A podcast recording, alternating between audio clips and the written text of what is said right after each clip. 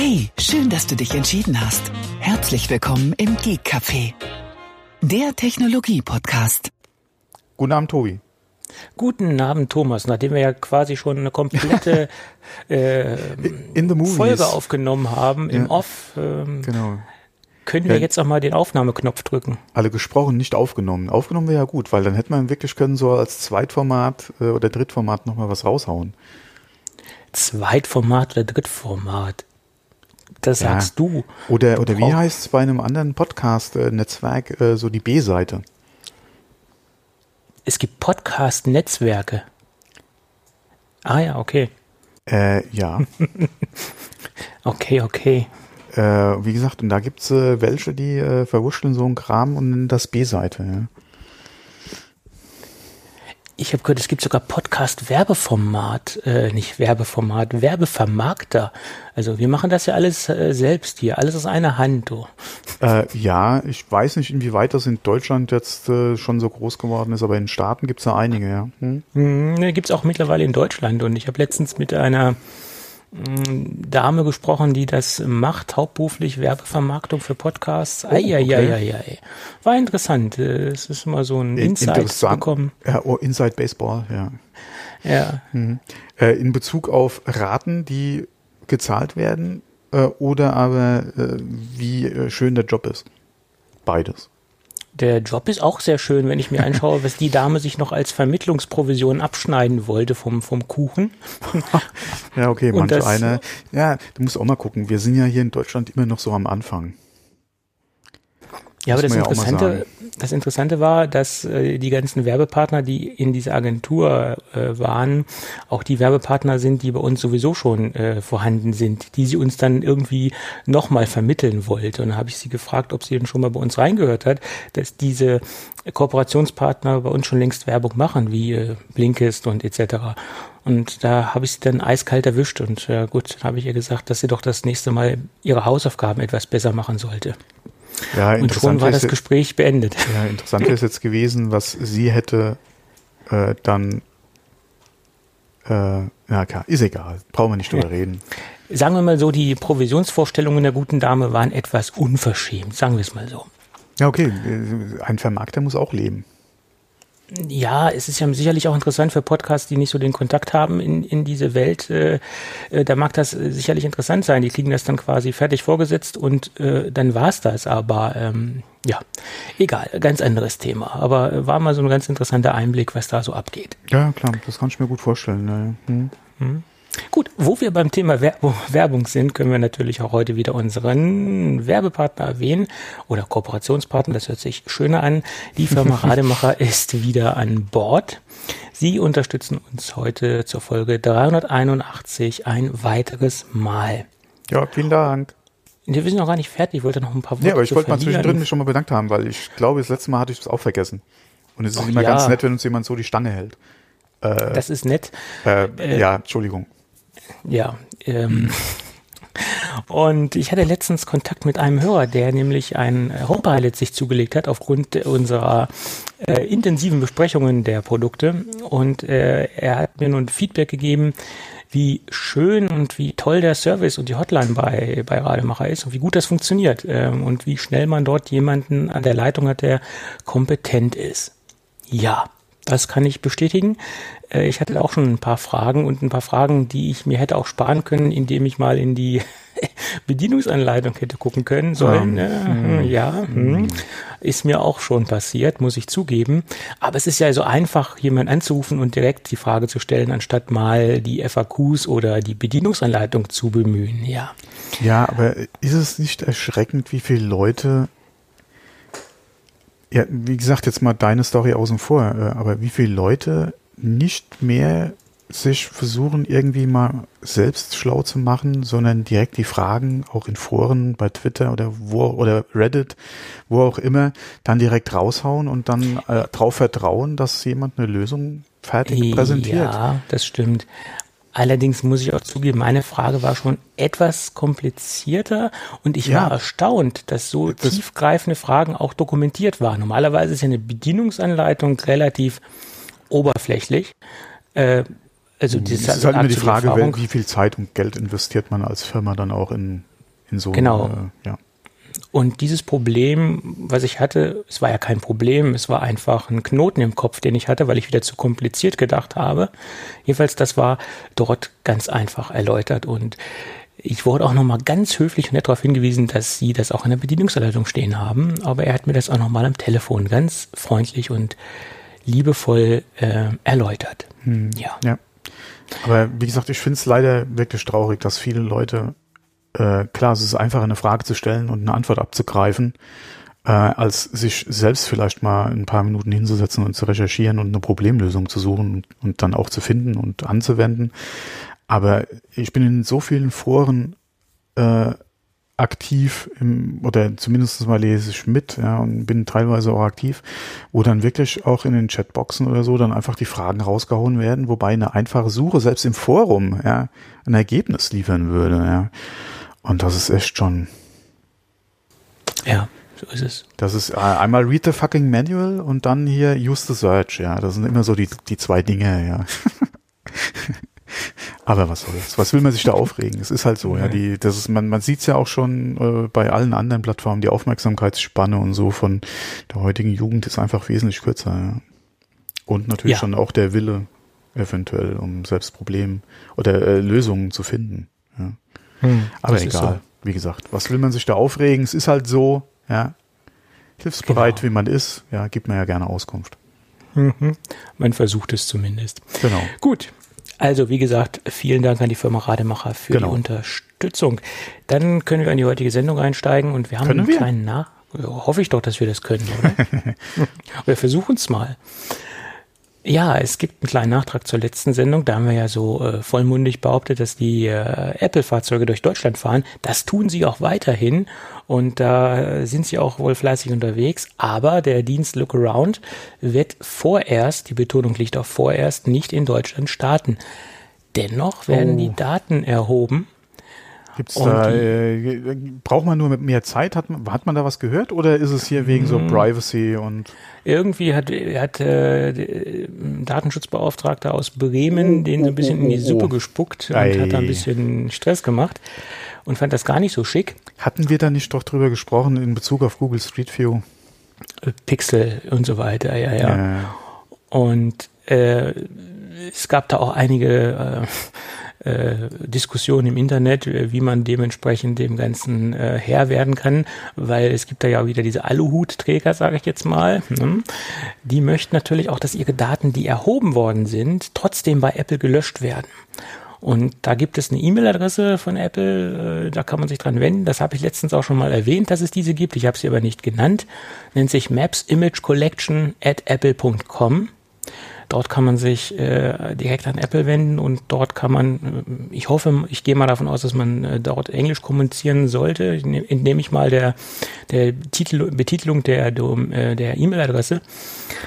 Und wenn das alles nicht fruchtet, gibt es auch noch zwei weitere Adressen. Ich gebe das jetzt mal ganz wertfrei hier in den Podcast. Also ist einfach nur ein Servicehinweis. Es gibt nämlich das Landesamt für Datenschutz.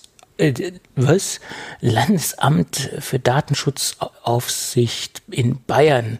Wieso Bayern ist ganz klar, weil Apples Hauptsitz oder Apples Deutschlandsitz ist in München, also ist das Landesamt für Datenschutzaufsicht in Bayern dafür zuständig. Die E-Mail-Adresse verlinken wir auch nochmal.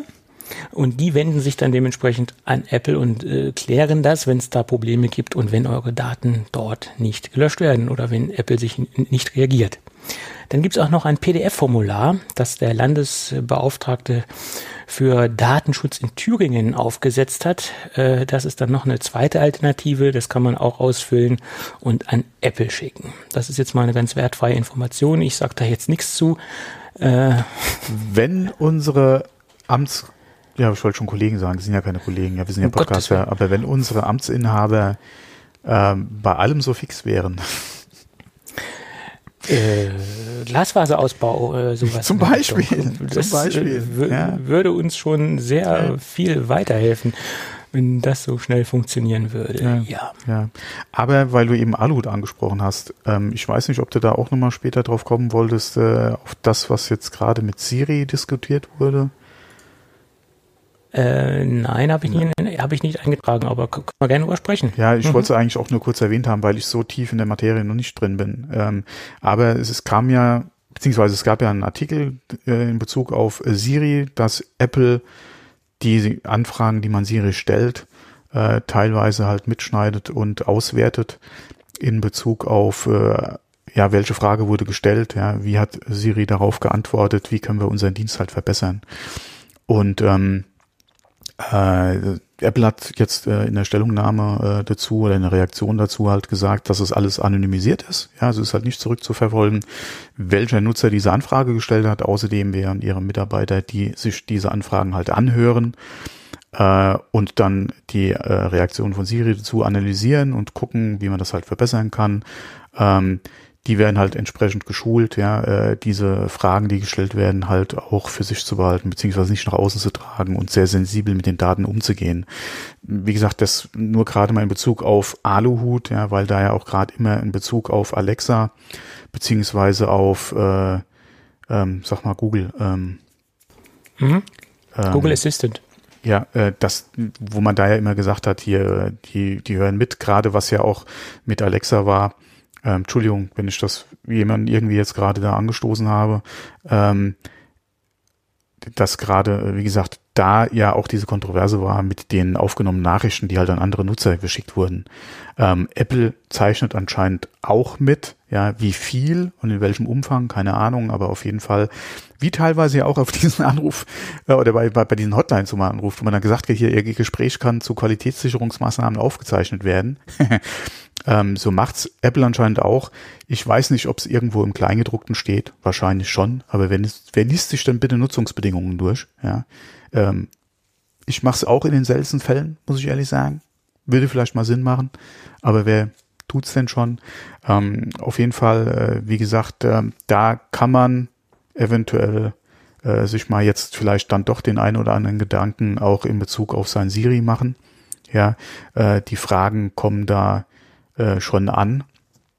Und wenn man dann auch von anderen Diensten hört, was da teilweise für Fragen gestellt werden oder was man da alles mithört oder zufälligerweise mit anhören kann bei diesen Stichproben, die gemacht werden.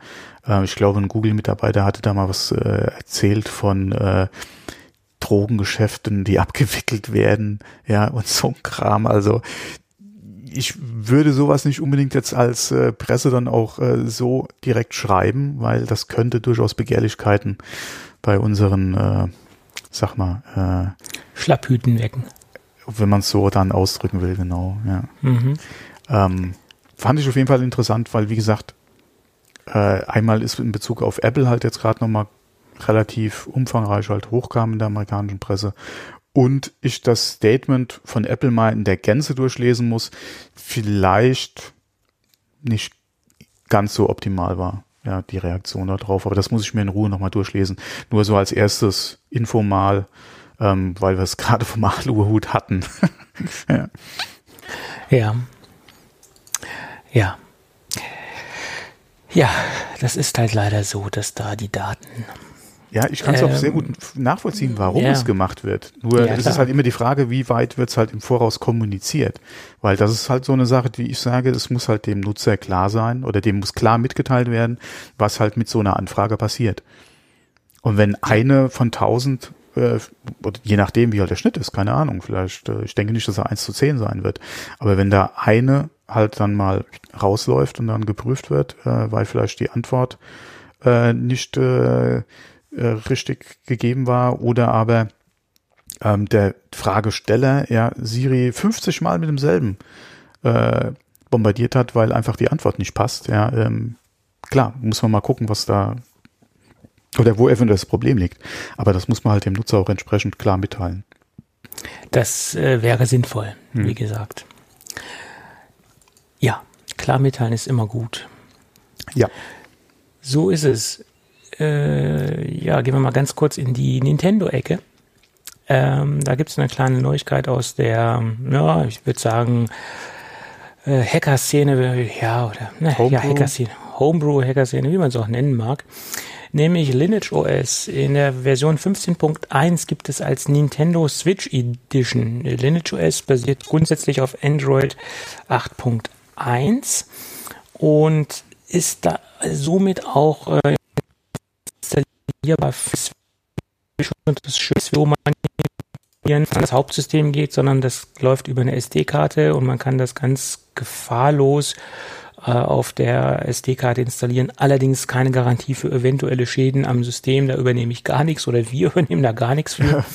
Die Kollegen von OS auch nicht. Nein, auch nicht. Das ist halt alles sehr experimentelle Software und das ist noch alles in einer sehr frühen Version, das Ganze für die Switch.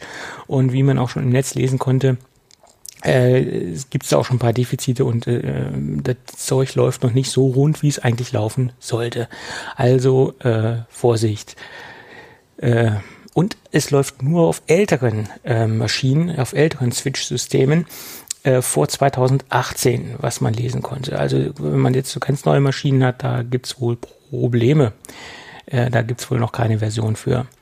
Ja, es gab ja jetzt gerade erst ein Update für die Switch, oder für die wie nennt sie sich, Lite? Kann das sein? Und kurz die Standard hat für ja auch, andere auch. Genau, für die Standard gab es ja auch ein Update, ja. Alle Hardware-Update. Ein Hardware-Update, was sich optisch nicht niedergeschlagen hat, aber im Inneren sozusagen, der Prozessor wurde etwas schneller. Aber sie haben es ja begründet, dass ein Stromsparender wurde ja auch. Ja, genau. Und es geht hauptsächlich um die Akkulaufzeit, genau. Länger halten soll, ja. Bin ich ja mal gespannt, ob das auch wirklich so ist, weil ich könnte mir vorstellen, dass vielleicht das ganze Ding trotzdem etwas schneller geworden ist. Nicht nur der Akku etwas sparsamer. Ja, es ist halt immer die Frage, wie viele Frames, weil interessant wird es, denke ich mal, wenn es wirklich als Heimkonsole benutzt am Fernseher, weil er da ja dann auch von der Darstellung her nochmal ein bisschen aufbohrt, ob du da wirklich ein paar Frames mehr rausholen kannst, ja. Aber ob das wirklich viel ausmacht. Ja gut, wie gesagt, war ja auch ein Silent-Update, das haben die auch gar nicht so an die große Glocke gehängt. Genau. Da hat sich im Endeffekt sonst nichts getan. Ich glaube, das Augenmerk haben sie ja auch wirklich da bei der Standardversion halt auf die Akkulaufzeit gelegt. Ja. Ja. Also gesagt haben, irgendwie bis zu, ich weiß jetzt gar nicht, war es nicht teilweise bei einzelnen Sachen 2 Stunden mehr Akkulaufzeit oder so. Ja. Was ja eine Menge ist, 2 Stunden. Was für ein Handheld auf jeden Fall schon eine ordentliche Angabe ist. Also 2 Stunden länger im Flieger. Ja. Aber ich denke mir, es ist halt auch stark abhängig davon, wie anspruchsvoll ist halt das Spiel. Ja.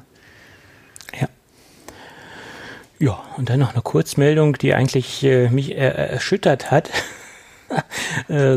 Congstar-Tarife sind jetzt auch LTE erweiterbar, jedenfalls die letzten beiden Standardtarife, Basic und Smart, kann man jetzt mit €1 Aufpreis im Monat auch auf LTE bringen.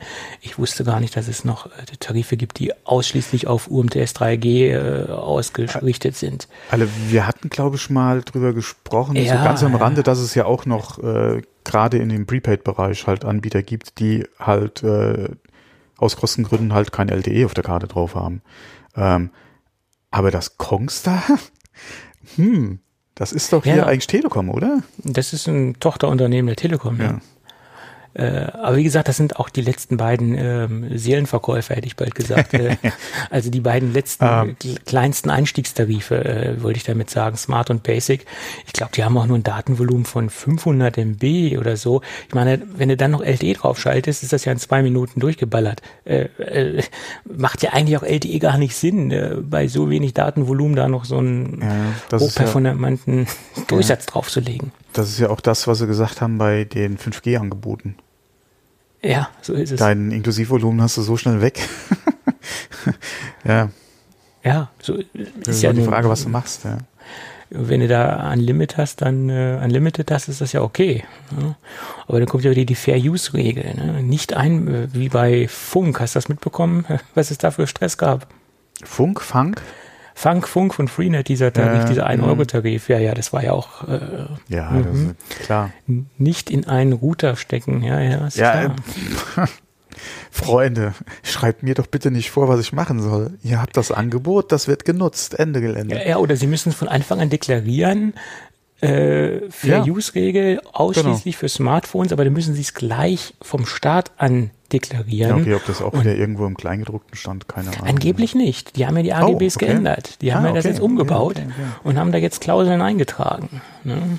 Ich meine, aber das ist doch wie ganz am Anfang mit LTE oder überhaupt mit schnellem mobilen Internet auch. Ja. Wo ein Angebot ist, wird es auch genutzt. Und nicht unbedingt so, wie sich die Leute das halt oder die Anbieter halt wünschen. Ja, das ist ganz normal. Ja, und ich kann doch auch über ein Smartphone dementsprechend wahnsinnige Datenmengen generieren. Nehme ich das Ding als Hotspot und... Ich wollte es gerade sagen, dann musst du das irgendwie softwaretechnisch halt... Hatte das die Telekom nicht mal? Dass die... irgendwie einen Riegel davor hatte, das als Hotspots... Achso, genau, die Hotspot-Funktion war, glaube ich, am Anfang deaktiviert. Ja? Bei einigen Tarifen ist es heute sogar immer noch so, dass man die Hotspot-Funktion nicht hat. Also ich glaube, sogar Prepaid-Tarife können es, glaube ich, immer noch nicht. Ja, genau, also das ist das, einige Prepaid-Tarife. Ja. Und da gab es ja Jailbreak, gab es was, um den Hotspot dann auch noch... Boah, guck mal, wie lange... lang ist der. Ja, heutzutage würde ich sowas nicht mehr an mein iPhone ranlassen. Ja. Nee, Jailbreak muss nicht sein. Ja, vor allem ist es so gut wie tot. Ja. Tjo. Und was nicht tot ist, ist ein Update des LG Ultrafine 5K Displays, weil das wurde ja noch nicht abgedatet, das 4K, das hat ja letztens erst ein Update erfahren und jetzt wurde das große 5K Modell auch geupdatet. Das kann jetzt nämlich auch mit einem iPad Pro kommunizieren und dementsprechend die Bildschirminhalte darstellen, was vorher nicht der Fall war, weil das Ding vorher eine reine Thunderbolt-Schnittstelle hat und jetzt kann es halt auch USB-C und ist somit iPad Pro kompatibel. Ja, schön. Sie halten an LG weiterhin fest. Man sieht es immer wieder. Wenn das Display jetzt noch ein Touchscreen hätte? Ja. Und jetzt dann so ein großes iPad? Ja, wer braucht denn sowas? Ja, okay, das ist die andere Frage. Aber warum? Ja? Weil man es kann. Ja. Ja, das ist immer die Standardantwort, ne? Weil man es kann, ne? Genau, weil man es kann. Oder wie war das? Warum mit einem Löffel? Fette. Wer sich daran noch erinnern kann, ab in die Kommentare damit, ja. So viel wieder zu unserem Spin-off beziehungsweise zweiten Drittverwertung beziehungsweise Format. Ja, Movie-Podcast und so. Ja. Also wie gesagt, wenn es jemand hier erkannt hat, das Zitat, dann bitte in die Kommentare. Ja, so ein Movie-Podcast. Aber wir haben ja immer so viele Ideen, bloß wir setzen sie nicht um. Ab März habe ich mehr Zeit. Ja, und dann hast du mal kurzzeitig mehr Zeit, dann starten wir unsere ganzen Querformate und danach hast du wieder keine Zeit und dann müssen wir sie wieder einstellen. Das ist ja auch doof. Das ist die Frage, wie erfolgreich die Formate laufen. Ach du. Vielleicht werde ich zum Vollzeit-Podcaster. Ja. Das Potenzial ist da. Ja. Wir müssen es nur auf die Straße bringen. Wie gesagt, ab März hätte ich Zeit. Ja. Viel mehr Zeit. Vielleicht sogar schon ab Januar. Kommt drauf an, ob ich noch freigestellt werde. Mhm. Okay. Ich hab ja Hoffnung. Und die Hoffnung, wie bekannt ist, stirbt ja zuletzt. Ja. Aber sie stirbt, wie du sagen würdest. Ja, das hast du nämlich auch schon mal gesagt. Genau, weil mein Vertrag läuft ja noch bis Ende Februar. Und ab Anfang Januar ist ja eigentlich der neue Standort. Aber ja, ich bin ja nicht dabei. Also von daher mal gespannt. Vielleicht, wie gesagt, es steht im Raum, dass ich eventuell, oder dass die andere Kollegen ja auch noch dann freigestellt werden und ja, ab Januar mehr Zeit bei Bezahlung hätte ich nicht unbedingt, also wäre ich nicht böse drum. Ja. Die Kooperationspartneranfragen sind durchaus da. Wir müssen sie nur umsetzen können. Das ist das Problem. Ja, warten wir es doch einfach mal ab. Ja, es ist ja noch lange hin. Klar geht die Zeit, klar ist ruckzuck Weihnachten und dann ist es ja quasi soweit.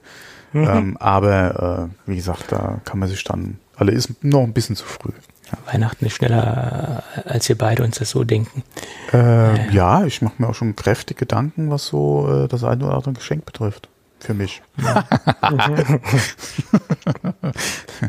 Ja, sehr gut. Ja. Ansonsten denkt doch keiner an mich. Ja. Oh, ja. deine Apple-Wunschliste ist jedes Mal in den Shownotes drin. Apple-Wunschliste sei schon. Amazon-Wunschliste. Scheiße. Echt? Ja, aber da habe ich gar nicht drauf geachtet. Nee. Oh, ich muss da unbedingt mal gucken, was ich da drauf habe. Das könnte ja könnte peinlich werden. Oje, muss ich nach der Sendung direkt mal reingucken. Auch die 12.006 Spielzeuge, die du hier drauf stehen hast. Ja, genau, deswegen. Oh je. Peinlich. Ja, aber ich habe gerade mal drauf geguckt, aber ist jetzt nicht so schlimm. Die habe ich mir aber schon. GeForce RTX 2080. Okay. Ja, ich benutze das eigentlich mehr so als Merkliste.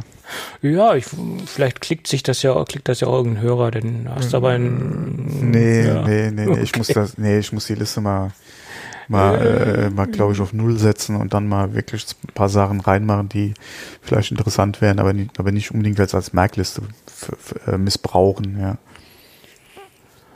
Oh, also das ist quasi so ein kompletter Gaming-Rechner drin, in Einzelteilen sehe ich gerade. Nicht ganz, aber da sind ein paar Artikel drin, ja. Mhm. Okay, aber gut, lass uns noch mal über die Apple-Quartalszahlen sprechen, er wird zu weit abdriften.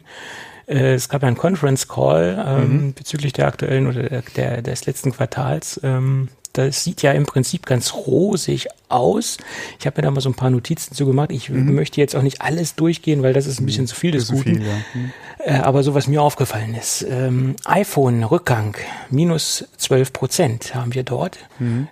Das ist mehr oder weniger auch zu erwarten gewesen, weil Apple ja auch schon in der Vergangenheit, oder nicht in der Vergangenheit, sondern stark dagegen gesteuert hat in Form von Services etc. und anderen kleinen Dingen.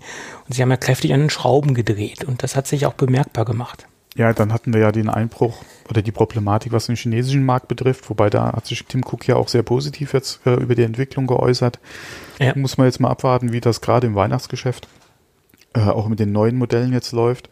Aber da ist es interessant, wir hatten letztes Mal darüber gesprochen, auch über das, was wahrscheinlich nächstes Jahr alles kommt. Und da waren jetzt auch wieder so viele, aber da gab es ja jetzt auch wieder gerade die Woche ein paar Sachen. Anscheinend scheint sich das wirklich zu bestätigen, dass 2020 eigentlich das Update-Jahr wird fürs iPhone. Deswegen bin ich auch mal ganz gespannt, wie so das letzte Quartal, beziehungsweise das Weihnachtsgeschäft halt für Apple sein wird, oder gerade jetzt auch, wenn die halt die neuen Geräte kommen im Herbst, die neuen iPhones, wie die sich halt verkaufen. Ja, ich will nicht hoffen, dass diese ganzen Gerüchte da dem iPhone oder den Verkaufszahlen da vielleicht das ein bisschen dämpfen, ja. Ich kann mir schon vorstellen, dass dieses Jahr nicht so prickelnd wird, noch weniger prickelnd, als wir uns das vorstellen, weil in einer Szene spricht man ja schon von einem Features-Tab beim iPhone im Moment und dass sie das dann 2020 mit 5G zusammen dann ganz konzentriert raushauen werden, die ganzen Features, macht ja auch irgendwo Sinn letztendlich. Ja. Wobei, ich lasse mich dieses Jahr gerne positiv überraschen und ich muss ja nicht zwingend kaufen, von daher. Ja, man muss ja nicht jedem neuen iPhone hinterherlaufen. Genau. Aber wo du gerade Services erwähnt hast, eine Zahl, die mir aufgefallen ist, wenn du die Mac und die iPad-Prozente mal zusammenrechnest, ist Services immer noch mehr. Oder die bewegen sich ziemlich gleich. Also Services und der Computerverkauf, wenn man ein iPad mitrechnet, von der Größe her, ja, alle Service hat da, alles ein Riesenbatzen mittlerweile. 16% plus, was da rausgekommen ist, das sind die Steigerungen im Servicebereich und da sieht man ja, dass der ganze Umbau und die ganze neue Ausrichtung Früchte getragen hat und sie sind ja noch lange nicht fertig, sie sind ja noch kräftig im Umbau. Und, beziehungsweise das Angebot wird ja noch erweitert, ja, demnächst. Genau. Ja, gerade was, wie nennt sich das nochmal, Apple TV Plus? Nee. Doch, genau. Ja, doch, TV Plus, was da kommt, hatte Steve Jobs, wollte ich schon sagen. Tim Cook, ja auch in der Telefonkonferenz angesprochen, was da auch an Service ja dann noch quasi oder noch kommen muss oder kommen wird. Ist auf jeden Fall eine sehr interessante Ecke und auch mittlerweile ein gutes Standbein für Apple. Ne? Ja, auf jeden Fall. Ja, das iPad hat auch wieder zugelegt, 5% plus, das ist auch ordentlich. Tja, der Mac hat auch zugelegt, 8% plus. Das fand ich ein wenig überraschend, dass da nochmal ein Zuwachs passiert ist. Ja, wobei da auch Tim Cook hat gesagt, die neuen MacBook Air, gerade auch was anscheinend die $100 weniger für Studenten betrifft und die neuen MacBook Pros, ja, sind anscheinend der treibende Faktor gewesen jetzt da hinten dran. Ja, muss man mal gucken, ja. Gerüchteweise soll ja noch das 16er dieses Jahr kommen. Ja. Und der hat ja auch gesagt, auch die Updates, was jetzt Mac Mini betrifft, etc., die müssen anscheinend auch gut angenommen worden sein von dem Segment. Ja, die richten sich ja auch mehr in diese gerade an Pros. Da ist anscheinend doch ordentlich was gelaufen, ne? Ja, gut, vielleicht hat das auch so ein bisschen noch der neue Mac Pro, der jetzt vorgestellt worden ist, der ist natürlich nicht da drin, weil es den nicht zu kaufen gibt, das ist mir schon klar. Aber vielleicht hat das einige Leute dazu bewogen, okay, jetzt kaufe ich mir doch einen Mac Mini, jetzt wissen wir, wie die Kiste aussieht, das ist jetzt außerhalb meines Preisbereiches und auch die Konfigurationen, die sprechen mich jetzt nicht so an. Ich kaufe mir jetzt einen größten Mac Mini, den es gibt und bin immer noch günstiger als beim kleinsten Mac Pro. Und na gut, die SSD-Preissenkungen können noch nicht mit drin sein, weil die kamen erst kürzlich, da ist das noch nicht mit drin.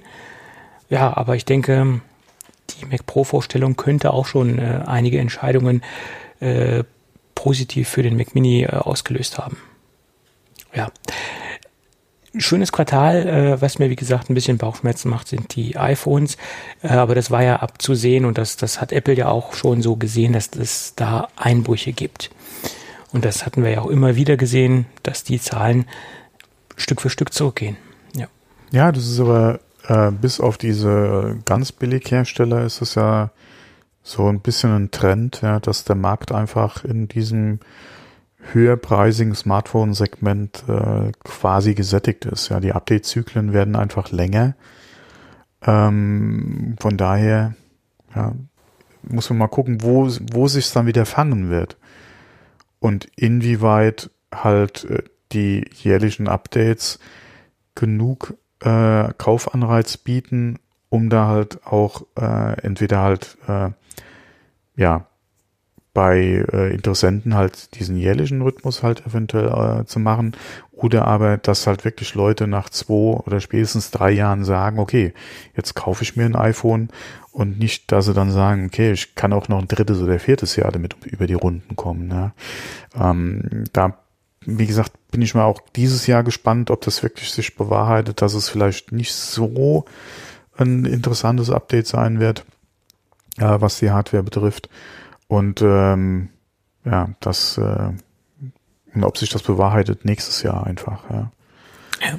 Weil wir hatten ja schon oft genug drüber gesprochen, wenn dieses Jahr wirklich nicht so gravierend, ja, okay, ist die Frage, aber wenn es nicht wirklich so interessant sein wird, werde ich noch ein weiteres Jahr aussitzen.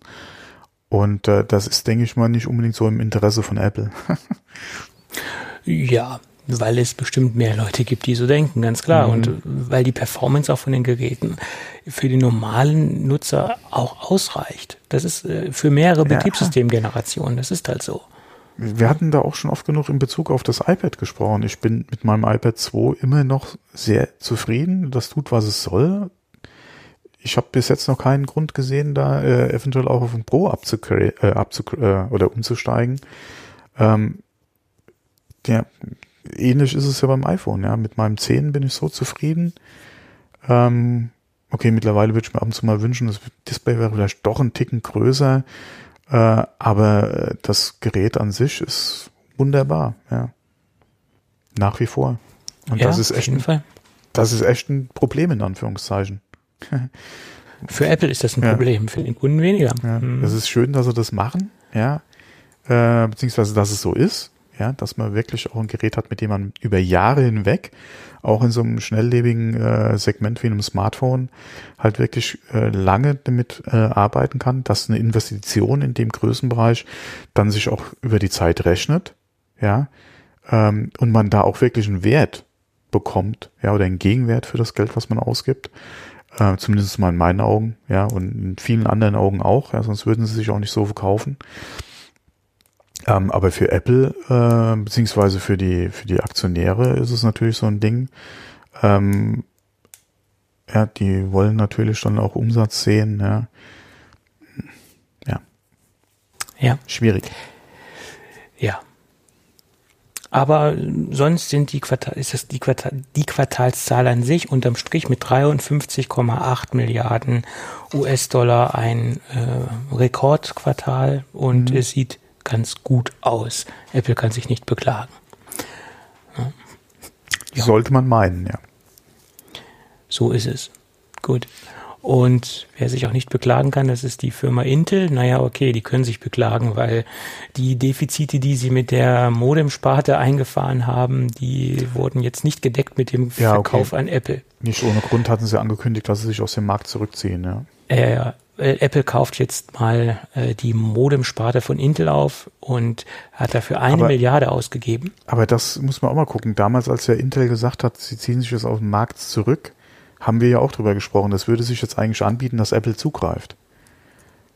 Genau das ist jetzt passiert. Und wir waren ja nicht die Einzigen, die darüber spekuliert haben. Ja, es ging ja durch die ganze Branche. Ja, yep. Da wurde ja spekuliert, es würde sich jetzt eigentlich anbieten, selbst wenn Apple nicht kurzfristig eigene Modems halt entwickeln kann. Hauptsache, sie haben sich auf jeden Fall mal die Patente, die Intel hält, gesichert. Ich glaube, in dem Kauf sind nicht alle Patente mit drin, aber mindestens mal ein Großteil, glaube ich, ist es, der auf jeden Fall jetzt an Apple übergeht, genauso wie mit Produktionsstätten, Mitarbeitern etc. Die haben sich da auch einiges an Fachpersonal und Know-how noch mit eingekauft und in der Telefonkonferenz hat ja Apple oder hat Tim Cook ja auch gesagt, dass es halt für Apple ein sehr sinniger Kauf ist, ja, um alleine auch jetzt die Teile, die sie halt in der Produkt oder im Produkt halt brauchen, auch noch mehr halt selbst zu machen. Und wie wir damals auch schon gesagt haben, es macht sowas von Sinn, gerade für Apple, wenn man mal guckt, wie sie mit ihrer Chip- oder ARM-Entwicklung, ja, mittlerweile auf welchem Stand und Niveau sie sind, von wo sie herkamen. Ähnlich wird es mit jetzt den Modems laufen. Ob sie da ähnlich schnell in Anführungszeichen halt dabei sind, muss man mal abwarten. Ob sie nächstes Jahr da schon eigene Chips drin haben, ja, könnte sein, muss man mal gucken, ja, wie sie da oder wie sie das hinkriegen, wie sie da auch von der Entwicklung her liegen, was eventuell Intel auch noch in der Schublade hatte, wo sie einfach noch nicht so weit waren, muss man mal abwarten. Aber es ist auf jeden Fall ja keine riesengroße Überraschung, in meiner Meinung nach. Nee. Und das ist ja auch im Endeffekt eine Milliarde. Mein Gott, das ist für Apple ein kleiner Betrag. Ist es. Das ist nicht das Problem. Und nochmal, um das mal von ein paar Zahlen zu ergänzen, sie haben 17.000 Patente eingekauft mit dem Deal und rund 2.000 Mitarbeiter, die jetzt übergehen. Und ja. Man kann sich da auch einen schlechteren Arbeitgeber vorstellen als Apple, ne? Es hätte schlimmer kommen können für die Intel-Mitarbeiter in dem Fall, ganz klar. Und wie du es eben schon sagtest, das ist ein ganz wichtiger Schritt für Apple, noch eigenständiger zu werden und noch mehr Dinge halt im Haus zu erledigen oder aus dem eigenen Konzern kommen zu lassen und somit dann auch Stück für Stück das Modem-Design weiterzuentwickeln und wie gesagt eigene 5G-Modems dann demnächst, wann auch immer, einbauen zu können. Apple hat ja auch alle Zeit der Welt, weil sie haben ja einen Deal mit Qualcomm, der ja existiert und der ja noch ein bisschen läuft. Von daher ist Apple im Moment in einer sehr komfortablen Position. Sie haben jetzt Intel aufgekauft, sie haben sich da ein Know-how eingekauft, sie haben den stabilen Deal mit Qualcomm. Die Dinger sind okay, die Dinger laufen hervorragend, ist alles in Ordnung. Von daher können sie sich jetzt konzentriert und in aller Ruhe mit der Entwicklung von eigenen Modems befassen. Ja, und sie haben halt jetzt entsprechend die Anzahl der Patente in der Hand, die sie ja auch nutzen können, um da eventuell, je nachdem, Druck vielleicht ja auch, aber da halt auf jeden Fall auch nochmal ein bisschen mehr was in der Hand zu haben, was halt bei eventuellen Verhandlungen in Zukunft, auch gerade mit Qualcomm, vielleicht nochmal so ein bisschen Sicherheit oder auch Argumentationshilfe einfach bieten kann. Ne? Ja, letztendlich wird auf lange Sicht Qualcomm denn auch ein bisschen der Verlierer der ganzen Geschichte sein, weil sie dann auf lange Sicht gesehen Apple als Kunden verlieren werden. Ja, okay, inwieweit? Man muss halt mal abwarten. Qualcomm ist nicht umsonst Marktführer, hält eine Milliarde an Patenten, überspitzt gesagt, ja, wo auch garantiert Apple nicht drumherum kommt, wenn sie eigene Chips bauen. Ja, weil irgendwo wird irgendwas sein, was Qualcomm berührt und wo sie ein Patent drauf haben.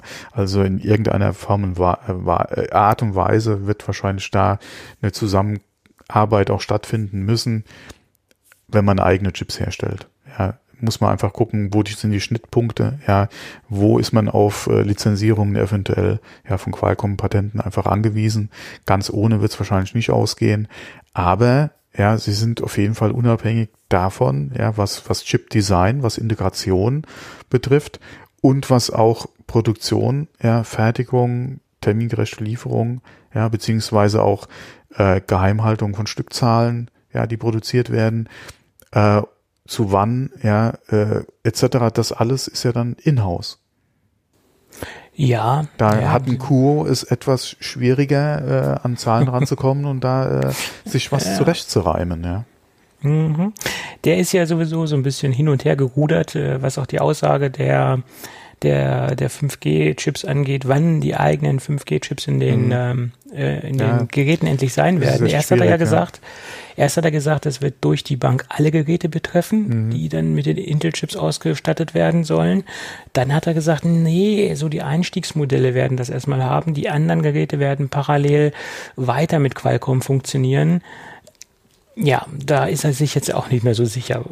Ja, es hieß auch mal 2020, wobei ja, ich finde das schon ein sehr ambitioniertes Ziel. Ja. Glaube ich nicht. Also ich glaube 2020 werden wir 5G sehen, aber mit Qualcomm. Das ist meine Prognose. Und danach dann halt Stück für Stück mit Intel. Und es liegt auch auf der Hand, nach meiner Meinung, dass sie erstmal in den Einstiegsgeräten mit in Intel und mit den hauseigenen Geschichten starten werden, um zu gucken, wie gut, wie vernünftig funktioniert's, bevor sie das in den Premium-Segment ausrollen werden.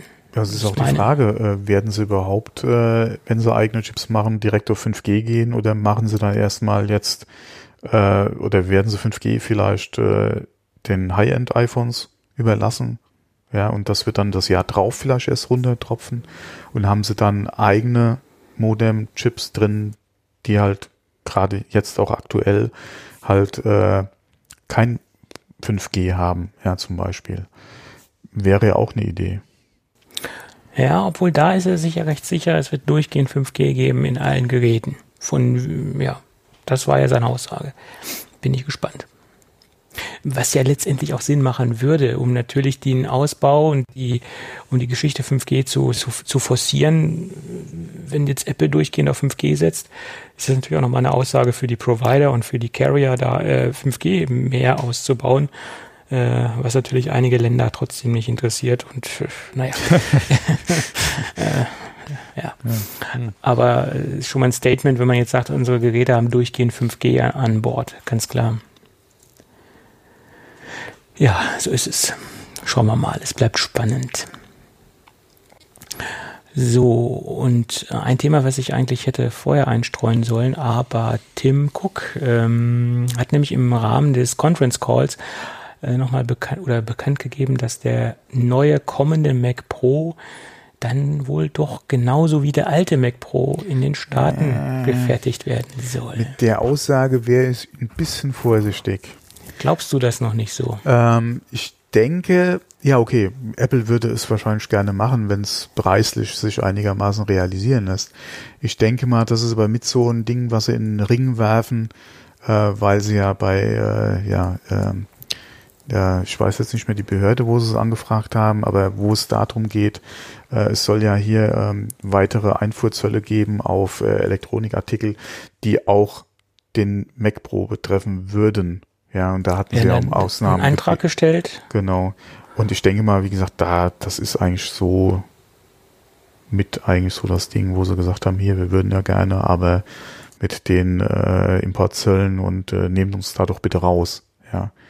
Ja, aber der wurde ja nicht stattgegeben, der Antrag, ne? Der wurde ja abgelehnt. Ja, deswegen, ich denke mal, sie versuchen es halt jetzt auf diese Art und Weise nochmal ein bisschen Druck auszuüben, weil es dann ja auch gerade wieder um Arbeitsplätze geht, ja, wobei die Frage ist, wie viele Arbeitsplätze werden es sein? Der wird ja auch nicht in Dienststückzahlen jetzt hergestellt wie, keine Ahnung, wie ein iMac. Nein. Oder wie ein iPhone, ja, das schon mal gerade gar nicht. Ja. Das ist ja gut. Und von daher, für Apple wäre es gut. Inwieweit hat man da Interesse, vielleicht 500 Arbeitsplätze irgendwo zu schaffen, auch wenn es bei Apple ist. Ja.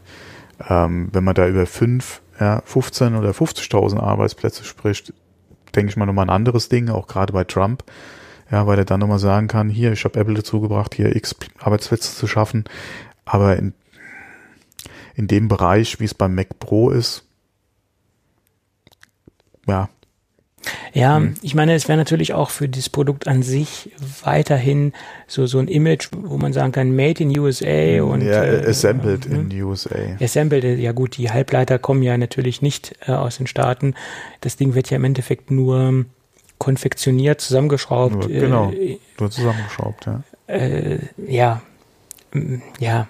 Wobei das Gehäuse, je nachdem, in den Stückzahlen wird es vielleicht sogar noch Sinn machen, wenn du vor Ort irgendwo eine Firma hättest, die Gehäuse dann einfach fräst, um es jetzt mal so auszudrücken. Könnte durchaus auch eine amerikanische Firma machen, warum nicht? Es ist halt die Frage, inwieweit oder wie viel teurer wären sie, als wenn du das zum Beispiel irgendwo, ja, in einem, wie gesagt, wie in China, keine Ahnung, Taiwan, vielleicht sogar in Indien fertigen lassen würdest, ja, wo die Lohnstruktur noch ein bisschen anders ist als selbst in den Staaten. Aber das wäre gerade das Gehäuse, könnte ich mir sehr gut vorstellen, dass das auch vor Ort gemacht wird. Da würde sich eigentlich anbieten. Auch bezüglich der Größe des Bauteils, das kostet natürlich auch aufgrund des Volumens, was das Gerät wegnimmt, containertechnisch, Shippingkosten, so ein Gehäuse zu verschicken, ist natürlich nimmt natürlich, wie gesagt, im Container mehr Platz weg als ein paar Mainboards. Ist auch ein Argument letztendlich, dass man das in den Staaten halt fertigt, das Gehäuse. Ja. Und es kommt ja nicht immer nur auf das Gewicht an bei Transporten, sondern auch auf das Volumen, was es wegnimmt. Aber stell mir vor, hier, du kriegst oder bestellst dir als extra die Rollen für den Mac Pro und dann steht auf der Packung von den Rollen Made in the USA. Ja. Wäre doch auch was. So als Reifenbeschriftung oder was meinst du? Nee, auf der Packung, ja. Made in the USA. Wie gesagt, ach so, das Ding nicht. Ja. Jetzt habe ich Nee, aber wie gesagt, beim Gehäuse könnte ich mir das sehr gut vorstellen. Ja, es gibt ja auch gerade in dem Bereich sehr gute oder einige Firmen. Ich habe das ja auch in anderen Podcasts schon mitgekriegt, wo es da ein bisschen um Technik geht, ja, wo da ein bisschen aus dem Eingemachten halt erzählt wird, wo du so Sachen eigentlich sehr gut auch in Amerika einkaufen kannst. Es ist halt die Frage vom Preis her. Aber ich denke, bei dem Mac Pro Preis, ja, den Apple einfach ausruft und bei den Stückzahlen, die gemacht werden, ja, könnte man auch auf ein paar $verzichten und das Ding in den Staaten machen.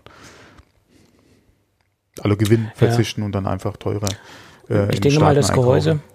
Und das Gehäuse, das wird auch so das Produkt, was du von den größten Stückzahlen her brauchst, weil das Gerät oder das Gehäuse brauchst du bei jeder Modellkonfiguration. Egal ob High-End-Konfiguration oder die Einstiegsversion, das Gehäuse musst du halt haben. Und von daher ist das von den Stückzahlen auch das Höchste. Mit Mainboard etc., weil das ist ja auch immer das Gleiche.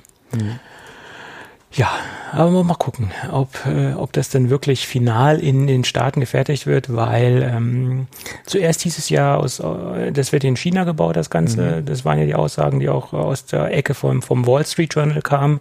Und jetzt, wie gesagt, diese Aussage von Tim Cook selbst,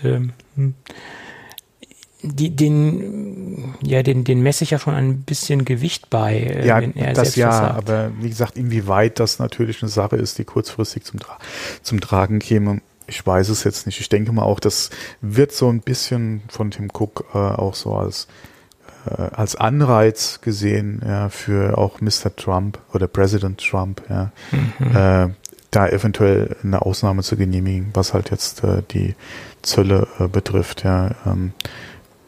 Muss man mal abwarten, ja. Also es wäre schön, wenn er auch wieder in den Staaten geschraubt wird. Mir wäre es auch recht, wenn er hier irgendwo um die Ecke geschraubt werden würde. Ja, hätte ich auch nichts gegen. Aber wie gesagt, ich sehe das eher in diese Richtung, um da ein bisschen Argumentationshilfe bei den Gesprächen zu haben, als dass es wirklich eine Sache wäre, die schon beschlossen ist. Oder wofür es schon einen Starttermin gibt oder so, ja. Ja. Naja. Ich meine, er muss ja langsam mal zu Potte kommen, weil das Ding kommt ja bald oder soll ja bald kommen, ne? Ja. Ja? Naja. Es hat mir schon so ein bisschen Angst gemacht, wo er gesagt hat, ja, würde er denn den Staaten fertigen etc., dass das noch nicht feststeht, weil ich meine, das klingt ja schon so ein bisschen nach Verspätung, wenn sie sich jetzt noch nicht konkret einig sind, wo das Ding geschraubt wird, ne? Nee, geschraubt wird das in China. Die Frage ist halt, wann holst du die Produktion halt nach Amerika? Das ist halt die Frage. Ich habe das so verstanden, dass die Produktionsstätte noch gar nicht feststeht, dass sie noch gar nicht... Für Amerika gibt es noch keinen Zeitpunkt, ne. Ach so. Aber wie gesagt, ich denke mal, dass die ersten Produktionsläufe definitiv aus China kommen. Ja gut, der muss ja schon längst produziert haben letztendlich, weil du musst ja ein bisschen vorproduzieren, weil wenn sie den September-Termin einhalten wollen, dann müssten ja schon Dinge vorproduziert sein, das stimmt ja. Ja, stimmt. Ja. Mhm. Gut, dass wir darüber gesprochen haben. Ne? So huge. Ja. Ja, gut, ich würde sagen, haben wir doch unsere Hauptthemen durchgeprügelt, oder? Dann können wir noch ganz kurz in die Tipp-Ecke übergehen. Ich wollte gerade sagen Tippomatik, aber das war auch ein anderer Podcast. Das war bei den 99 Hörern, ne? Die Tippomatik. Ja, stimmt. Wo du es gerade erwähnt hast, ja. Mhm. Gut. Gadgets habe ich in dem Sinne heute nicht, also keine direkte Gadget-Besprechung, aber ich habe eine Hörerfrage, die ich gerne hier nochmal beantworten möchte. Ich habe dem Hörer natürlich trotzdem schon vorab geantwortet, aber ich glaube, das könnte auch für den restlichen Hörer nochmal interessant sein. Vor ein paar Folgen habe ich mal über Cable Drop Clones gesprochen, also Cable Drop Nachbauten und ja, es gibt eine Menge Scheiß auf dem Markt, sage ich jetzt mal, was das angeht, und eine Menge Qualitäten, die echt nicht lohnen, hier erwähnt zu werden. Aber es gibt auch Ausnahmen und die Dinge habe ich oft im Einsatz und empfehle sie auch gerne weiter, und ich habe sie jetzt auch wirklich im Langzeiteinsatz, und die Dinge erhalten immer noch das, was sie versprechen. Hier geht es nämlich um 12 Stück Kabel. Clips, Mehrzweck-Dingens, Bummens, die haben jetzt ja keine dedizierte Bezeichnung bei Amazon, sind aber den Original-Cable-Drops sehr, sehr gut nachempfunden, auch was die Plastikqualität angeht etc. Und hier bekommt man sage und schreibe 12 Stück in Schwarz für den bescheidenen Preis von 2,89 €. Entschuldigung. Ja, das ist günstig. Das ist sehr günstig, ja. Die Frage, die sich dann nur aufdrängt, ist, ja, wie gut ist denn Kleber, den sie da mit drauf haben? Ja, das kann ich dir sagen. Der ist so gut, dass bis jetzt noch keiner runtergefallen ist, und ich ja schon die ersten Dinger 2 Jahre dort kleben habe und die anderen etwas später. Oh, okay. Aber selbst wenn der Kleber irgendwann nicht mehr gut sein sollte, es gibt diese 3M-Geschichte am laufenden Band zu kaufen, und selbst wenn man sich eine Rolle 3M-Klebepads kauft, ist das immer noch günstiger, diese Cable Drops zu nehmen und die dann damit zu modifizieren oder zu pimpen, als wenn man die Original-Cable Drops von Blue Lounge nimmt. Ja, ist meine Meinung dazu. Weil Cable Drops ist schon so ein bisschen... Ja, da kann man doch mehr von gebrauchen, und wenn man sich die Originalpreise anschaut, muss ich nicht unbedingt haben. Gibt so Dinge, da scheue ich mich, viel Geld für auszugeben. Ja, aber vor allem bei so einem einfachen Teil im Prinzip. Und was ich ja mit so Klons eigentlich Erfahrung gemacht habe, das Produkt an sich ist nicht unbedingt das Problem an der Sache, sondern wirklich der Klebstoff oder die Klebeteile, die halt verwendet werden, dass die einfach wirklich billig sind und irgendwie am 3. oder 4. Tag, gerade wenn du sie vielleicht auch an der waagrechten Stelle geklebt hast, ja, um da ein Kabel anzuklemmen oder auch vielleicht nur zu führen, dass der Kleber dann einfach nachlässt beziehungsweise Funktionen aufgibt, ja, auf dem Untergrund und dann der Drop einfach abfällt. Und dass du dann gezwungen bist, halt, wie du es eben schon angesprochen hast, eventuell nochmal den auszutauschen, beziehungsweise sie pimpen. Und ansonsten, bei den Klonen kann ich jetzt über den Kunststoff oder über die Funktionen nicht meckern. Ich hatte mal welche, wie gesagt, wo halt der Kleber einfach scheiße war. Aber ja, das kann passieren. Ja. Aber da ich immer wieder die gleichen kaufe und immer wieder, ich habe mir das in in meinen Einkaufszettel gelegt, habe mir da noch eine Liste angelegt, die nicht öffentlich ist, wo ich mal so wiederkehrende Produkte drin habe, die ich brauche. Und währenddessen habe ich mal gesucht, was die Original Blue Lounge Cable Drops kosten. 12 Stück kosten hier, 6 Stück. 6 Stück kosten hier 12,99 €. Mhm. Ja, das ist dann schon mal ein kleiner Preisunterschied. Dafür hast du Original. Dafür hat man Original. Ich gebe ja zu, bei manchen Produkten macht das durchaus Sinn, Qualität zu kaufen. Aber es gibt so Produkte, wo man durchaus auch einen guten Klon verwenden kann. Mhm. Mhm. Somit ist der Drops gelutscht. Sozusagen. Gut, hast du noch irgendwelche interessanten Themen beizutragen? Nein. Hast du noch uninteressante Themen beizutragen? Ja, viele, aber das ist ja uninteressant. Okay. Ja, dann würde ich sagen. Aber ja, zuletzt, aber eine kleine Anekdote noch, so als Rauswerfer. Ich hatte zuletzt Besuch hier im Haus und der war auch, oder ich habe mal kurz mit hier bei mir in meine unaufgeräumtes Arbeitszimmer mitgenommen, weil ich kurz am PC was kopieren musste und ich hatte, weil meine Frau eine DVD gebrannt bekommen hat noch, muss man sich auch vorstellen. Ja, eine Bekannte von ihr hatte ihr eine DVD mit Bildern gebrannt, hatte ich bei mir am PC mein Apple Laufwerk dran, also das DVD. Superdrive. Genau, das Superdrive. Mhm. Und dann kam halt nur so, was hast denn da? Und ich so, ja, externes, das sieht ja gut aus, ja. Ja, ist auch von Apple. Oh. Und so slim, ja, und so sexy und keine Taste. Ja, wie kriegst du die CD da raus? Und ich sage, okay, das ist halt Software gelöst, ja. Nee, aber das ist ja wirklich, ja, sieht ja gut aus und sieht gut aus, aber für was willst du denn hier sowas eigentlich heute noch kaufen? Macht ja keinen Sinn mehr. Aber er fand es halt sexy, ja, und es sieht ja noch gut aus, ja, und so alt wie es ist, es tut seinen Zweck noch und funktioniert auch unter Windows, ja, das muss man ja auch mal sagen, ja. Ja, zumindest mal was das Lesen betrifft. Ich habe mit diesem Drive noch nie geschrieben.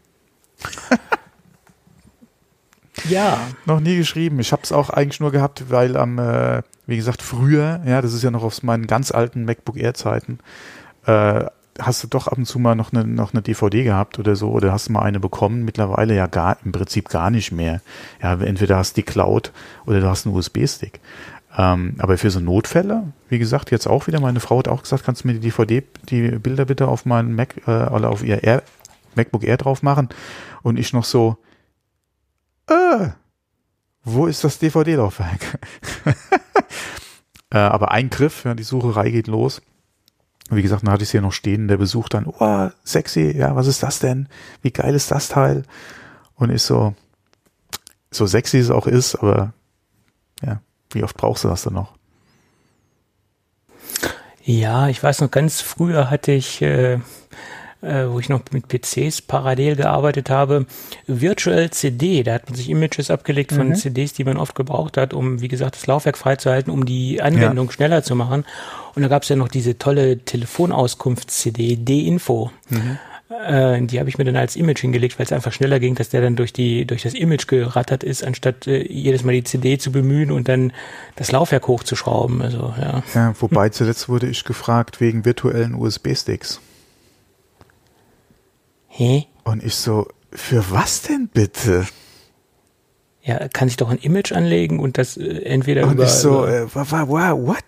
Virtuelle USB-Sticks? Ja, habe ich schon mal gehört, aber ich hätte da null Anwendungsfall. Vor allem noch weniger als... ich so, Freunde. Als ich schon gehört habe, um was es ging, habe ich gesagt, okay, liest dich bitte hier auf diesem und diesem Forum bitte ein, beziehungsweise bemühe bitte mal Reddit, ja. Damit möchte ich dann doch eigentlich eher weniger zu tun haben. Es ging vielleicht um einen Kopierschutz-Dongle oder sowas, kann das sein? Nee. Genau. Ja, doch, in die Richtung. Aber, das kann man, glaube ich, gar nicht. Es war so Halbseiten, war das, um es mal so auszudrücken. Ja, okay, ja. Nee, das kann er dann alleine machen. Das Internet ist voll und das Internet ist auch schmutzig. Ich hab ihn in die Richtung geschubst, aber dann, wie gesagt, dann bitte read the fucking manual. Ja. Du hast quasi die in die dunkle Gasse geschickt, umsehen muss er sich da selber. Ja, genau. Ich habe gesagt, da kannst du mal gucken, da wirst du wahrscheinlich auch fündig, aber mit dir da hingehen, nö. Nee. Und auch keinen Support, ja. Ja, it's your problem. Gut. Dann würde ich doch sagen, lass uns die Kiste für heute dicht machen. Ja. Und wenn alles gut geht, hören wir uns dann nächste Woche wieder. Mhm. Okay, also bis dann. Jo, bis dann. Tschüss.